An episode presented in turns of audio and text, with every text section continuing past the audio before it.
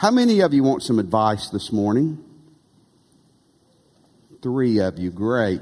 That's what a pastor wants to hear. Well, we're going to talk about a great lesson in a moment, but I want to give you some lessons as we get started. Ladies, wives, you, you teenage young ladies, college ladies who are looking to get married someday, here's a great word for you about a man.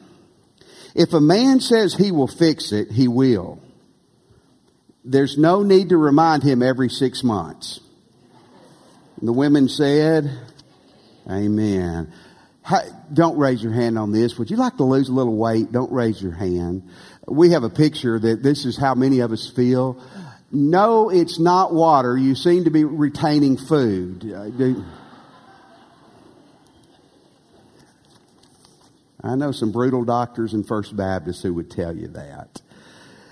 Uh, men, you want to get married someday. Braden, you want to get married someday. Caleb, y'all want to get married someday. Austin, Y'all want to get married someday, gentlemen? You're kind of undecided, I understand. Okay, you married guys, you want to, just, just listen to this. A lady said to her husband, I have a bag full of used clothing I'd like to donate. And the husband said, why not just throw it in the trash? That's so much easier. And the wife said, but there are poor, starving people all around the world who can really use my clothes. And the husband couldn't help himself and he said, honey, anyone who fits into your clothing is not starving. The doctor believes the husband will recover fully from his head injuries. Uh, would y'all agree it's better to keep that mouth just zipped sometimes, isn't it? It absolutely is. Colossians chapter 2, if you have a Bible. Colossians chapter 2. We're going to look at some, uh, some lessons from God that I believe can transform your life. I know it can because I believe in the power of the Word of God, and I know from my own life this lesson that I'm going to share with you that I learned that changed my life. It can change yours. Let's begin with this, this premise. How do we find success with God? How do you find success with God? You need to, you need to want success with God. Success with God is not about money or it's not about toys or anything like that. A, a, simple definition of success, and it is a good definition, it's accomplishing one's goal. One way you can define success is you accomplish the goal that, that you set to accomplish. And the two, the two things we're going to look at this morning are two goals you need to have as a person, and if you're a Christian, you need to have this as a Christian. But let, us answer this first question first, this first goal. How do I find God and get to heaven? Do you want to know God? Do you want to, do you really, do you want to know God? Do you want to get to heaven? Amen. Only if you're normal and sane, you want to get to heaven. Everybody wants to get to heaven. Not many people are going to be there is what the Bible says, but it's very possible. The question that's been asked now for thousands of years is how do we know God and how do we get to heaven? I want to give you a couple of thoughts. One is religion. If we're just religious enough, the context of this Colossians 2 revolves around people who were, who were religious God, through Paul's writing the churches in the Colossae area, and a, a, a, heresy, which is a false teaching, has risen up called Gnosticism. And Gnosticism is fairly complex, but Gnosticism comes from the Greek word which means knowledge. And Gnostics were religious people who pursued knowledge. And boy, there's Gnostics alive and well in, in the American Christianity today for sure. And the Gnostics said things like this, that Jesus Christ, and remember Jesus only been dead and risen now 25 years, so there's people who knew Jesus still around. There's no way he could have been fully man because you can't be God and man. There's no way that could have worked. And they're trying to get to God through their knowledge and religion and, and, and that won't get there. Uh, another way is through works. Man, we have always tried to get to God through works. In fact, the, the Bible addresses that because it knows that if you're just religious enough and good enough and try hard enough, then that will, you'll connect with God, right? I mean, that's what would make sense, but that's, that's not how it plays out. Martin Luther was a great Christian leader in the 1500s. The Lutheran Church bears his name. Protestant churches, which would be Baptist, Lutheran, uh, non-denominational churches, Methodists, we all find our roots in the, the term Protestantism. And he's the father of that. And he was a monk. He was a monk before he was a Christian, by the way. And he would do everything he could to try to get to God. He would scrub the toilet buckets. I mean, all the, the nastiest, hardest, hardest, hardiest jobs he could do because he thought if he could just do something that was dirty enough and hard enough that he could get to God. But he realized that that, that didn't work. Let me give you a third way you're counting on, many of us are counting on knowing God and getting to heaven. That's by our feelings, by our emotions. If I just feel a certain way, that means I belong to God. If I don't feel a certain way, I don't belong to God. And now, folks, I don't want to confuse you. The Holy Spirit, if you're not a Christian, He does try to convict you and draw you to God. But that's, it really, it's, it's longer and it's more than an emotion. And, and if you are a Christian, the Bible says the Holy Spirit assures you that you belong to God, but that's more than an emotion too. That's a, that's a deep spot in your heart that God confirms and, and gives His presence and peace over an extended period of time. But I've talked to so many people through the years. I remember years ago talking to a guy, came to my church every Sunday morning, every Sunday night, good guy about becoming a Christian. He kept, I, I just don't have the feeling. I don't have the feeling. Are you waiting on a feeling to come to God? Do you think a feeling or a lack of feeling is, is going to determine whether you belong to God? Well, in Colossians 2 6, it says, Therefore, as you have received Christ Jesus the Lord, so walk in him. Jamie, just leave that verse on the, the screens for a while. Receiving Christ Jesus as Lord, to receive is an intimate act of taking something into your life. It's intimate. It's not just knowledge. It's an intimate thing. So to receive Jesus, he's talking about becoming a Christian. And when you receive Jesus, if you have, it's more than getting baptized. It's more than believing facts. It is, it is taking him intimately and personally and wholly into your life. Now, I'm going to chase a rabbit, but it's important to the context and it's very significant for us too. You see what he says, as you receive Christ Jesus the Lord. That particular phrase, Christ Jesus the Lord, the only place in the New Testament it's found is right here. And it's significant. Every word in the Bible is significant, but obviously these, some of these words are very significant. Christ is the Greek word. Remember the New Testament was written in Greek for the Hebrew word Messiah. And they're saying something very significant because Jesus, they're talking about, they, some of them knew who Jesus the man was. Jesus is the Greek for the Hebrew Joshua, which means Jehovah is salvation. He says, this Jesus, who many of you still may remember walking around, he, he is and was the Messiah, the anointed one of God. He is and was the Son of God. Put it back on the screen just for a second if you would. This Jesus is, and it says Christ Jesus the Lord. Now, if you're taking notes, man, this is so significant. Lord means controller. It means supreme authority. It means God. See, if Jesus Christ this morning, if you're a Christian, if He really is your Lord, He runs your life. He doesn't run many of our lives. But that's what Lord means. Now, here's something else super significant. I've shared this before, but I'm going to share it again. The Old Testament was originally written in Hebrew.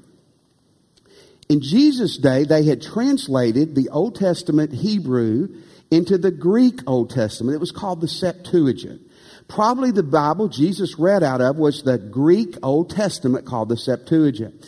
And in the Greek Old Testament, the word Lord used here, kurios, kurios is the Greek word, in the Old Testament, when it would talk about God the Father, it would often refer to him as Kyrios, as Lord. So here, right in the middle of this debate about Jesus being God, Jesus being man, he's not God, he's not man, he just right off the bat, he goes, hey, if you're saved, by the way, here's who saved you. Not some good guy, some good teacher, some good prophet, but the anointed Messiah, Jesus, who is God. Amen?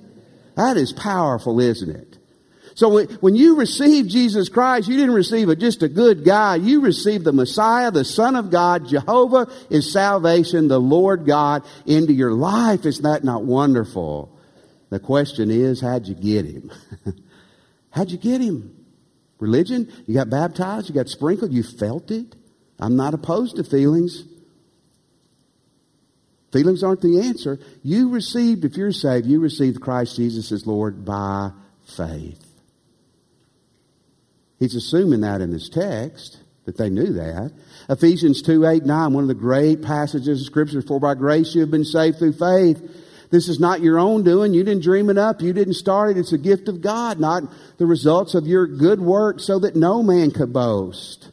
You are saved by faith. If you're taking notes, faith, faith means not only mental acceptance and trust, it means a commitment of your life to someone or something. Trusting Jesus to save you is you're putting your weight in His hands. That's scary for some of us. Amen? Little caloric humor, I'm sorry.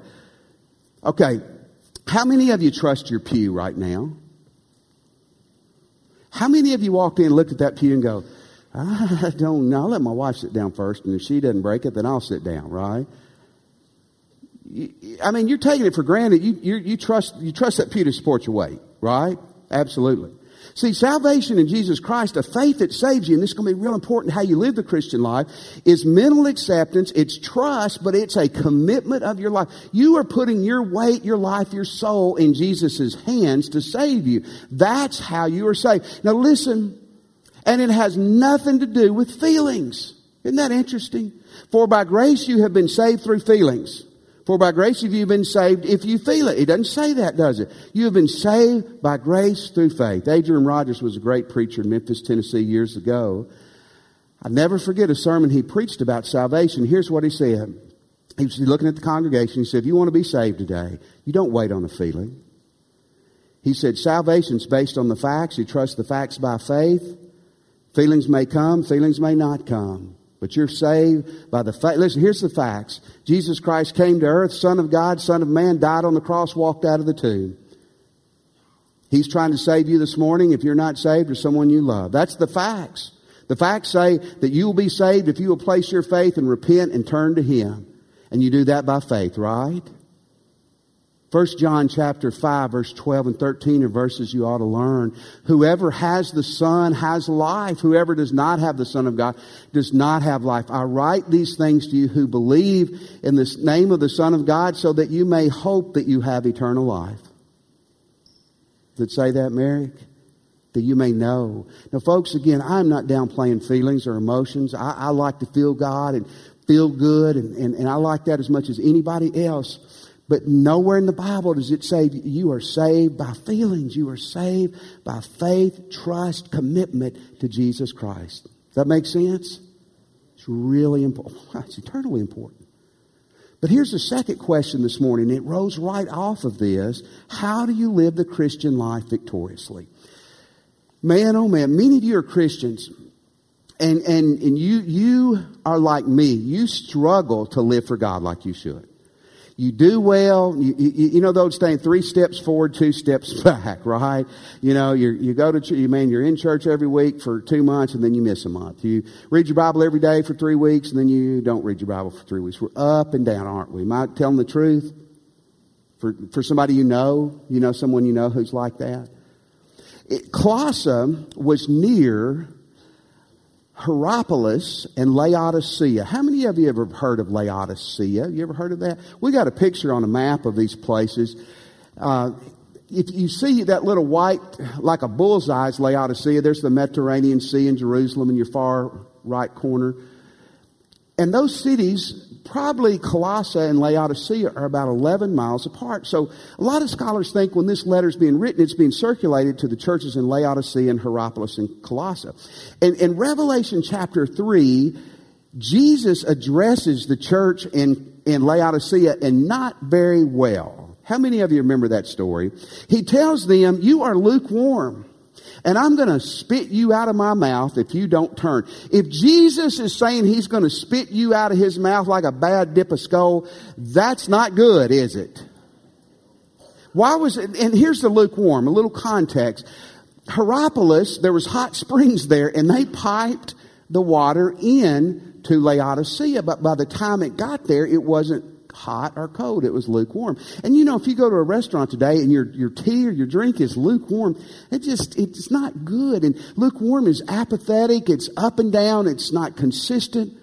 And so it's in this context that he's writing this to them. How do you live the Christian life victoriously? I'm going to tell you a couple ways we try. One is, is we do it our way.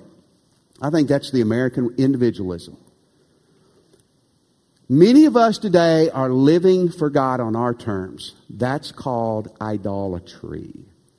You thought idolatry was just worshiping a totem pole. No, idolatry is what your God is. If your God is something besides Jesus the Lord, that's idolatry.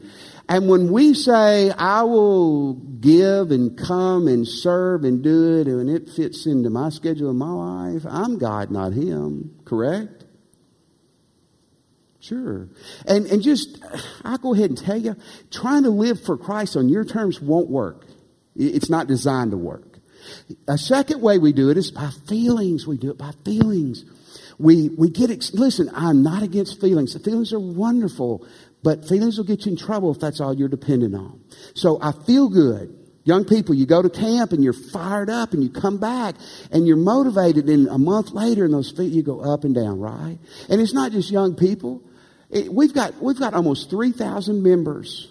We may have a thousand here today. Where are the other 2,000? Do you, anybody know? Can you help us get them here? We would love to have them. Tell them they're invited. Part of it is, is we do like this. Well, we just don't really feel like going anymore. We're just not into it. Part of it is people may not be saved. Some of it's just Christians. We're, we're controlled by our emotions and our feelings. And, and, and that's in this context that he addresses this oh so beautifully. Look in verse 6. Therefore, as you receive Christ Jesus as Lord, how'd you receive Christ Jesus as Lord?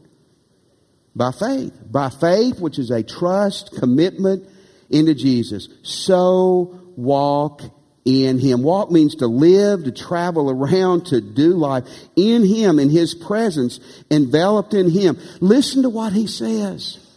This changed my life and it can change yours. You do not live the Christian life based on your feelings and emotions. Nowhere in the Word of God does it say to do that. You live your Christian life by your faith, trust, commitment in Jesus Christ. Here's my lesson for you. 1982, I got saved. Radical, radical salvation. And man, God just turned my life around. It's a good lesson. God can save anybody. God can change you. God can save that person you love. Man, I went from wanting to drink every time I got a chance to, to wanting to read my Bible. It was weird. I went to church because I had moved back home and my old man made me go to church. But to love going to church. I mean, I was fired up. I felt God. I, I didn't even walk. I just, man, I was like I was on a hoverboard. I'd go to church and I went to a different church than my parents and I'd see my parents and he'd say, how was church? It was great. I never heard a bad sermon. Some of you are going, I want to go to that church. Losers. Uh, excuse me. that was tongues coming out. I, man, I wanted to read my Bible. Man, I didn't ever want to read my Bible. Josh Moore, I hated singing in church. I didn't sing. Men didn't sing in church. I just sat there like this. I didn't even, we, back then you didn't have screen, you had hymn books. Y'all remember the old days, hymn books? I wouldn't pick up my hymn book. I went to church. I got saved on a Monday. I went to church on Wednesday, and the weirdest thing happened. I started singing. It was terrible. People were moving away from me, but it, it just came out of my mouth. Isn't that neat? I was, man, I was in love with Jesus, and he was in love with me, and everywhere I went, here was, here's me and Jesus. After about six months, you know what happened? The feeling left. I prayed and I didn't feel anything. I went to church. And listen, I, am going to tell you something. The preaching wasn't any worse, I mean, any less, because it was good, than, than it was six months ago. Something was me. I read my Bible. It was flat. I prayed. It was nothing. And I was immature in the faith. So here's what I thought, man. I thought, God's left me. God's left me. So I'm going to leave him too. So I just bent back off into the party world. And after about two months, here's a second lesson for you this morning. If you're truly saved, you cannot live the way you used to and be comfortable at all. Do you hear me? That's not a feeling. That's the Holy Spirit kicking you upside the head. And I want to tell you, the Holy Spirit knows how to spank you. So here I am. I tried God and I loved Him. I found Him, but then I felt like I lost Him. So I go back to Budweiser, and Budweiser's not being good to me at all anymore. And I'm a mess. And finally, I realized, man, all I really got's God. And that's where He wanted to get me. I just didn't know that. He just kicked me out in the desert and said, hmm, you're thirsty. I could be the source. But man, here's what happened I prayed, I didn't feel anything. I asked for forgiveness. I didn't feel forgiven. I, I didn't feel like God loved me. And then I started making some discoveries. Some of you are here this morning. Some of you say, man, you know what? I just don't feel God's love. Here's some great news God loves you, and it doesn't have anything in the world to do with how you feel. In Luke chapter 12, verse 6 and 7, listen to what it says. And, and are not five sparrows sold for two pennies? Are not one of them is forgotten before? Not one sparrow is forgotten before God. Why, even the hairs of your head, that's not a challenge for God with me anymore, are all numbered. Fear not, you are more valuable than the sparrows. In Luke chapter 12, verse 24, consider the ravens. They neither sow nor reap. They neither store, have a storehouse or barn, yet God feeds them. How much more valuable are you than those birds? You know John 3.16 and you always think about it as an evangelistic passage and it is, but it starts, it says, for God so loved the world. So love means tremendously love. The world means sum total of individuals. You know what that passage says to you this morning? God loves you tremendously. And you know what? He started speaking in my ear. I love you and it doesn't have anything to do with how you feel. Is that not great? You need to hear that. And then I also, if I didn't feel God's presence, that meant God wasn't with me, right? And that's terrible because I like feeling God's presence. I mean, I like walking around with the holy hum, don't you? And feeling big bro right here. Yeah, you want to mess with me? Come here, Jesus. I want to introduce you to my friend.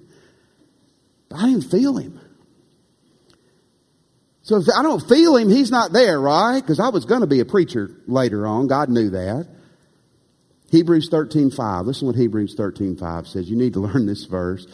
Keep your life free from the love of money. Be content with what you have. I think part of what he's saying here, money can come and go, but God will never leave you nor forsake you. Here's a transformational fact.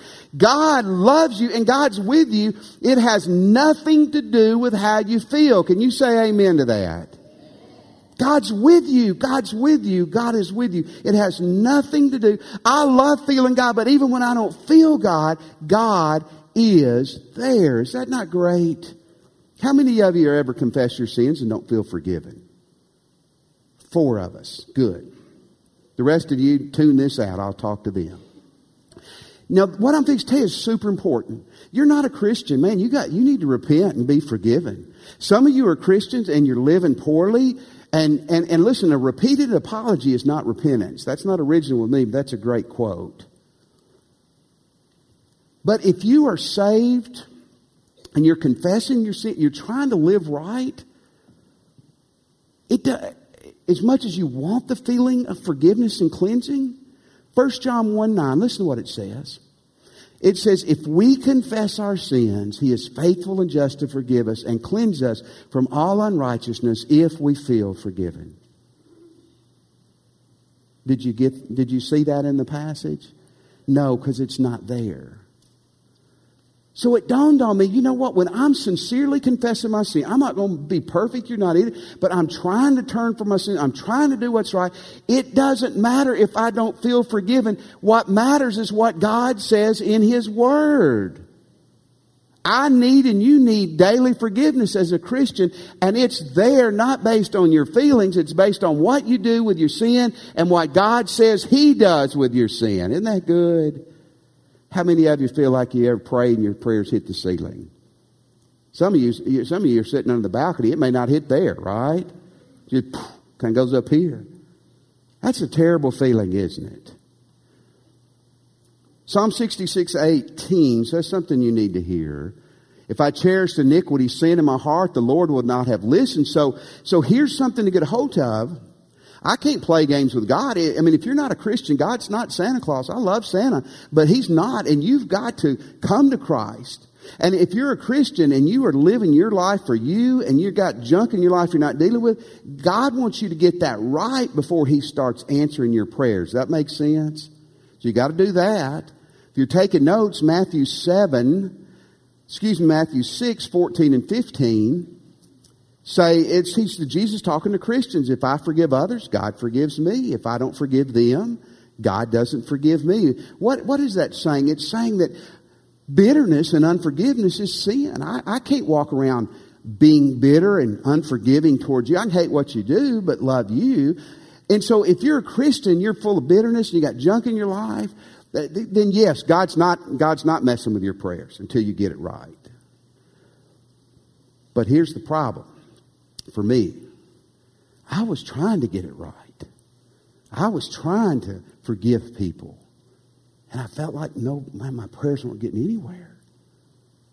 And then I started reading the Bible. Isn't that a novel idea? Write this passage down. Matthew 7, 7 and 8 says, Ask and it shall be given. Seek and you shall find. Knock and the door will be open. For everyone who asks will receive. He who seeks finds. And to him who knocks, the door will be open. Matthew 7, 7 and 8. You know what that passage says? Listen. Listen, when you're trying to be right with God and you pray, God hears your prayers. It has nothing to do with how you feel. Is that not wonderful? Is that not great? Some of you are struggling because you pray. Now listen, God may be answering your prayers and He's just saying no. are you saying wait? I hate knowing wait, don't you? I love God to say yes. You pray for your team to win and they win by 18 touchdowns, right? In the first half. The other team just quit, so you don't even have to watch the second half. But no and wait are answers too. Never forget that. But guys, your prayer life is not based on your feelings. It's based on the Word of God and your faith and commitment and trust in God. See, some of you aren't reading your Bibles. You're not consistent in church. And it's because you just don't feel like it. You don't feel like reading your Bible today. I understand that. I'm a preacher. I don't always feel like reading my Bible. I've got to come to church. I get paid to. I it's not based on feelings. It's, it's economy. Y'all with me? We ain't paying none of y'all to come, right? To my knowledge. You got to have a different motivation. Oh, here, man, write this down or put it in your head. When it's hardest to come to church, when it's hardest to read your Bible, that's when you need to come. And you need to come every week. Eh, hey, Hebrews 10:25 says don't forsake the assembling of yourselves together. You need to be in church every week. You really do. But when it's hardest to pray, hardest to read your Bible, hardest to come to church, I really believe the devil knows God has got something he wants to say to you that morning or at that prayer time or in your Bible, and he's trying his best to keep you from doing it. And it's amazing when you go ahead and you come, you, that's when God will really speak to you. Isn't that neat? And some of you are struggling, well, I, I, don't feel like breaking up with this person, or I don't feel like staying married, or I don't feel like doing this or doing that. Listen, doing what's right and following God is not based on your feelings. It's not based on your feelings. It's based on what God says. Here's what happened with me. As I started making those discoveries, I just dug my heels in. I said, well, this is going to be miserable for the next 50 years until I go on to heaven, but I'm going to stay with God miserably, flattened, dead, no feelings. But after about five months, it was like God opened the door and hugged me and said, You passed the test. You see, here's what I think happens with so many of us we have emotional experiences which are good, but they wear off. You start climbing that hill of staying faithful, but then you fall back down. Some people spend their whole lives doing that and they never get over that first hump. The devil's trying to tempt you to quit and to back off from God. And the Lord's allowing it to happen, happen to test you and to make you strong. But I can promise you, Colossians 2 6, you live for Jesus just like you came to know Jesus by your faith, trust, commitment. And I'm telling you, it works telling you because number one, the Bible always works. And two, I've seen it in my own life. Let's pray. This morning, if you're a Christian, we'll talk just more in a moment. But man, come back to God. Make a commitment to live for Him with all your heart by faith. You're not a Christian or you're unsure if you are. You're ready today to give your life to Christ, pray with me and just say, Jesus, I'm a sinner. And I want to repent of my sins. I believe you're God's Son. Jesus, and that you died and arose for me. Come into my heart. And Jesus, save me. Let me have your attention. We're going to stand in a moment. Maybe you just prayed and asked Jesus to come in your life, or you're ready to. More than anything else, you've got to settle that. You need to settle it this morning. You come when we stand. I'll be at this door after church. Don't leave the building until you're sure you belong to Jesus. Maybe you'd like to join the church. You can come and do that when we stand. You can do that after church. You need a good home, a church home, and we need you here if God's leading you here. Come and join us today. Many of you are Christians, and maybe it'll be where you're standing. Maybe you need to come get on your face before God or pray with a minister to come back to God, to get right with God. Some of you are in the middle of that dry spell, and you just need to say, Jesus, with your help, I'm gonna I'm gonna live by faith, a faith commitment the rest of my life. I'm gonna tell you, it works, but you got to do your part in that. Let's stand. You do your part.